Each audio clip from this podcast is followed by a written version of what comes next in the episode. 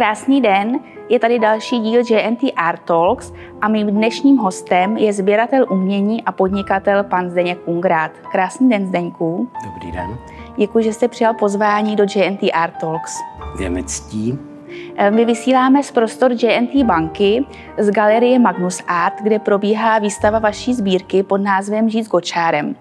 Já se hned na úvod zeptám, jaká vlastně byla vaše cesta ke sběratelství, kdy nastal ten moment, že jste v nábytku, v krásném nábytku, začal vidět i sběratelské kusy. Já bych začal tedy úplně od začátku. Eh, nábytek to bylo něco, k čemu jsem se dostal až časem. Jako dítě jsem sbíral poštovní známky, potom jsem přešel na mince, ty mimochodem sbírám dodnes a tady se můžete i podívat eh, v té Gočárově skříni.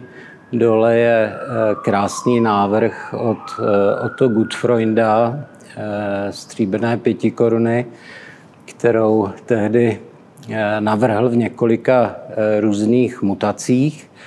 A tady je vystavená jedna mutace, která potom nebyla vybrána eh, k realizaci, ale jinou krásnou pěti korunu realizoval za první republiky. Takže tak trošku eh, mincí se ta moje sbírka pořád ještě dotýká, ale to nejdůležitější, to jste uvedla, a to je uh, užité umění, kubistický nábytek, uh, vše, co se týká českého kubismu, to znamená desátá léta 20. Eh, století. Uh-huh. A jak se teďka tedy vlastně odpověděl, i ta výstava se jmenuje Žít s gočárem. Proč právě kubistický nábytek? Proč tento směr? Tak uh, kubistický nábytek asi uh, víceméně náhodou, protože uh, už asi v roce 88 Eh, jsem se dostal k prvním kouskům eh, tohoto nábytku, ale tehdy jsem vůbec netušil, eh, co mám doma.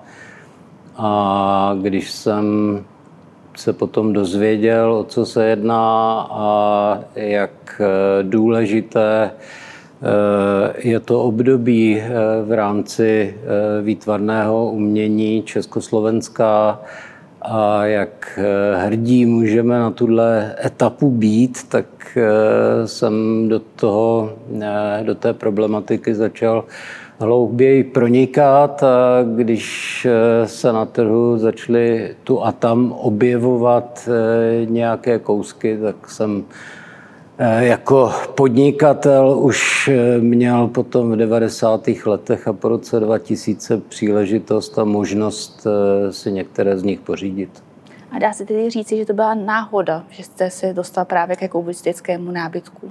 Já si myslím, že to byla velká náhoda. Já jsem vždycky toužil teda potom mít doma něco krásného, ceného. A jak jsem zmínil, poštovní známky, teda to mi tak úplně nevyšlo. E, žádný modrý Mauricius teda se tam neobjevil. Ale e, když jsem získal tady ten krásný skleník za námi, tak rozhodně je to naprosto srovnatelné s takovým unikátem. Mhm.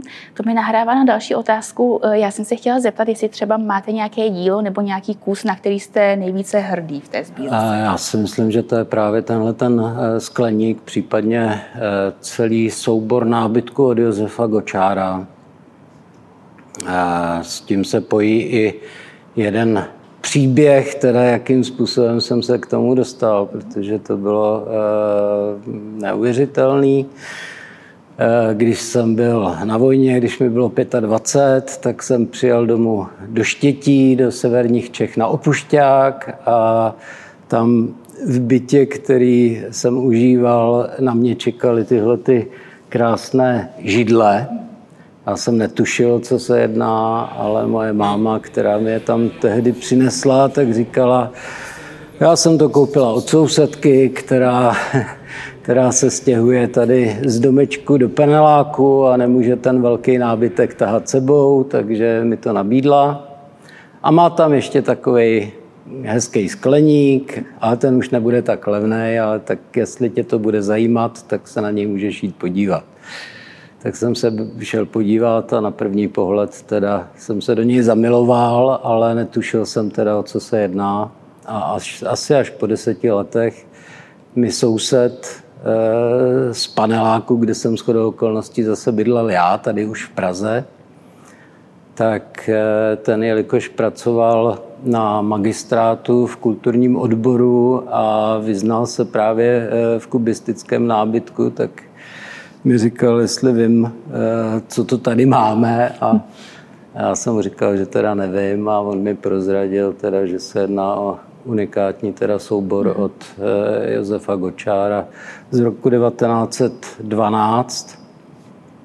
No a později jsem zjistil, že přímo tyhle ty kousky eh, byly vystaveny v roce 1914 v Kolíně nad Rýnem kde reprezentovali tehdejší rakouskou herskou monarchii a Gočár patřil k několika mladým eh, architektům, kteří právě v tom kubistickém slohu navrhovali nejenom domy, ale i celé jejich vybavení.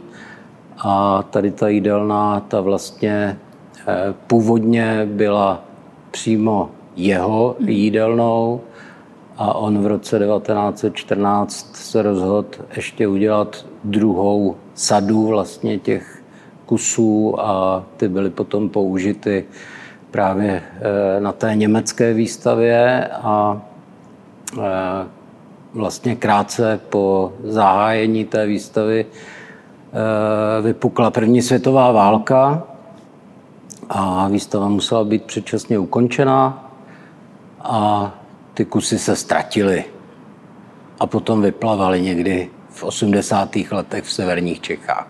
To je neuvěřitelný příběh. Eh, pokud se nepletu, tak eh, vy ten nábytek eh, přímo v něm žijete, takže doslova vlastně žijete s gočárem. Jaké to je? Není to nepraktické? Zase se vrátím tady k té jídelně, v té jsme žili teda jak v tom paneláku a dovedete si představit, že to stěhování těch těch předmětů není úplně jednoduché. Potom ty rohaté židle zabírají poměrně dost místa, takže eh, bylo potřeba prostě naučit děti například se k tomu chovat slušně a musím říct, že i manželka měla teda řadu výhrad, nicméně po letech jsme si všichni zvykli. A když asi před deseti lety eh, se stěhoval ten nábytek jako zápůjčka do Muzea českého kubismu, které spravuje Umělecko-průmyslové muzeum, tak moje dcera, které tehdy bylo asi devět let, tak brečela a říkala, já budu mít skažený Vánoce. Takže to mě překvapilo, jak, jak si na to děti Se to stalo nedílnou zvykli. součástí vašeho domova. Ano. Eh, přestože kubistický nábytek tvoří eh, velkou část vaší sbírky, tak co dalšího kromě kubistického nábytku můžeme ve vaší sbírce najít? Já jsem se zajímal eh, vždycky o umění a k tomu kubismu jsem se dostal opravdu až poměrně pozdě.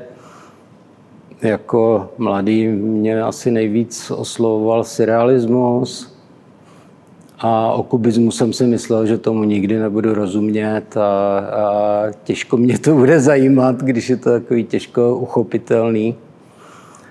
Takže e, asi ten surrealismus tady na výstavě je možnost vidět e, pár kousků, které s tím nějakým způsobem souvisí. E, například je tady asambláž od Jana Švankmajera, která je typicky surrealistická. Jsou tady i díla od Františka Skály, které se toho tak nějak e, také dotýkají. No a myslím si, že to docela hezky vyvažuje ty ostré hrany a, a striktní e, geometrii toho kubismu. Napadá vás ještě nějaké dílo nebo nějaký kus ve vaší sbírce, který máte nejraději? Máte k němu nějaký speciální vztah nebo příběh? Tak asi by to byla celá řada. Já si myslím, že zmínil jsem například toho Jana Schwankmajera, takže asi před rokem a půl jsem byl u něj v ateliéru a tam jsem viděl takový globus polepený vojáčky, a celé to bylo takové rezavé a, a zvláštní, tak jsem se optal, co to znázorňuje, jak to vzniklo a on říkal, že ten globus je skutečně polepený vojáčky a vzniklo to tak, že eh, po té, co to polepil, tak to poslal eh, do vřídel v Karlových Varech a tam to nechal zarůst krustou eh, Eh, toho kovového nebo železitého materiálu, co tam je ve vodě. A ptal jsem se ho teda, co tím je míněno. On říkal, že to vytvořil na konci roku 2020 a bylo to určeno pro výstavu v Moskvě a jmenuje se to Válka bude. Takže eh, to mi běhal mráz po zádech a když to teď říkám znova, tak mi běhá, protože eh, skutečně někdy ti umělci prostě mají, mají neuvěřitelnou citlivost a, a dokážou i předvídat e, různé události. Eh, já bych se ještě zeptala, jsme na půdě banky. Eh, ty krásná umělecká díla, kromě toho, že mají právě krásnou estetickou hodnotu, tak mají i hodnotu v podobě uchování eh, peněz, investiční hodnotu. Je třeba pro vás také tohle hledisko důležité, když vybíráte si nové kusy do sbírky? Já si myslím, že to pro mě není primární, ale určitě sleduji, jaké jsou ceny umění na trhu a než se rozhodnu účastnit se nějaké aukce, tak mám představu, za kolik by zhruba ten vyhlédnutý předmět eh, mohl být, takže nějaký vedlejší efekt tam je, ale eh, to, co eh, vyloženě zamýšlím, aby se stalo součástí mojí sbírky, tak, tak není primární otázkou, eh, jaká je návratnost té investice. Takže pořád je na prvním místě to, aby vám to dělalo radost. Určitě. Ještě bych se na závěr zeptala, eh, pokud naštíví někdo vaši výstavu, na co určitě se má zaměřit, co by určitě neměl minout. Těžiště té výstavy je kubistický nábytek, je tady několik souborů kubistického nábytku, které jsou e, mimořádné. To nejzajímavější je e, jídelna od Josefa Gočára, ale e, je tady další velice zajímavý soubor nábytku od Pavla Janáka, který byl neméně důležitým architektem, zejména za první republiky. Je tady několik děl, je tady ložnice od Vlastislava Hofmana, Mimochodem vrátím se k té vaší předchozí otázce, kdy jste se zmínila, jaké je to žít s gočárem, tak tady je jedna postel a druhou mám doma a v té spím. Takže Vlastislav Hoffman byl eh, takový nadčasový eh, designer a architekt a jeden z nejradikálnějších eh, kubistů a velice doporučuji podívat se na tento soubor. A kromě toho tu jsou ještě další dva soubory. Jeden rondokubistický, který svého času byl vystavený i v Umělecko-průmyslovém muzeu. A pak je tady i předkubistická ložnice, nebo část z ní, která je velice zajímavá svými už kubistickými tvary, ale pořád je tam ještě secesní kování, takže spíš bychom to mohli asi zařadit eh, do období geometrické secese. Kromě těch kubistických věcí je tady ještě pár kousků, eh, které s kubismem nějak nesouvisí. Je tady, jsou tady hlavy třeba od eh, Olbrama Zoubka, k tomu se pojí taky velice zajímavý příběh, ale Prozradíte? to si asi... jo, můžu. Tak byli jsme s manželkou v roce 2011 v Londýně na aukci eh, společnosti Sotheby's a tam jsem právě pořídil několik krásných kubistických kousků, eh, eh, které do aukce dali dědicové rodiny Hezkou z Ameriky. A byly tam i nějaké předměty, které s kubismem nesouvisí a byl, byla to například hlava můzy od Olbrama Zoubka. A tu hlavu můzy právě tady můžete vidět. Uvidíte ji na sloupu.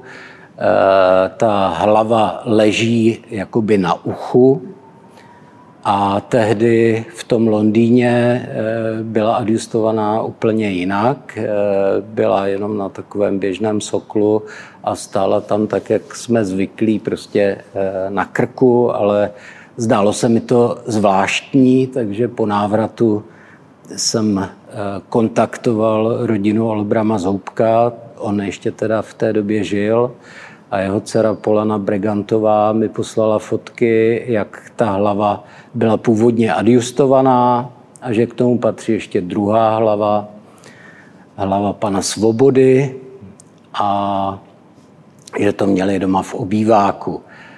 Takže já jsem se tehdy domluvil eh, s panem Olbramem Zoubkem, že necháme vytvořit ještě eh, sloupy k těmto dvěma, k této hlavě a asi před rokem se mi podařilo získat i tu druhou hlavu toho, toho pana Svobody, Svobodu, takže je to tady eh, také k vidění.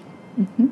Zdeňku, já vám moc děkuji za velmi zajímavý rozhovor. Děkuji, že jste přijal pozvání do JNT Art Talks a přeji vám, ať se vám všechno daří a vám diváci Eh, děkuji za pozornost a ráda bych vás tímto pozvala na návštěvu výstavy Žít s Gočárem, která probíhá v naší galerii Magnus Art až do února 2024.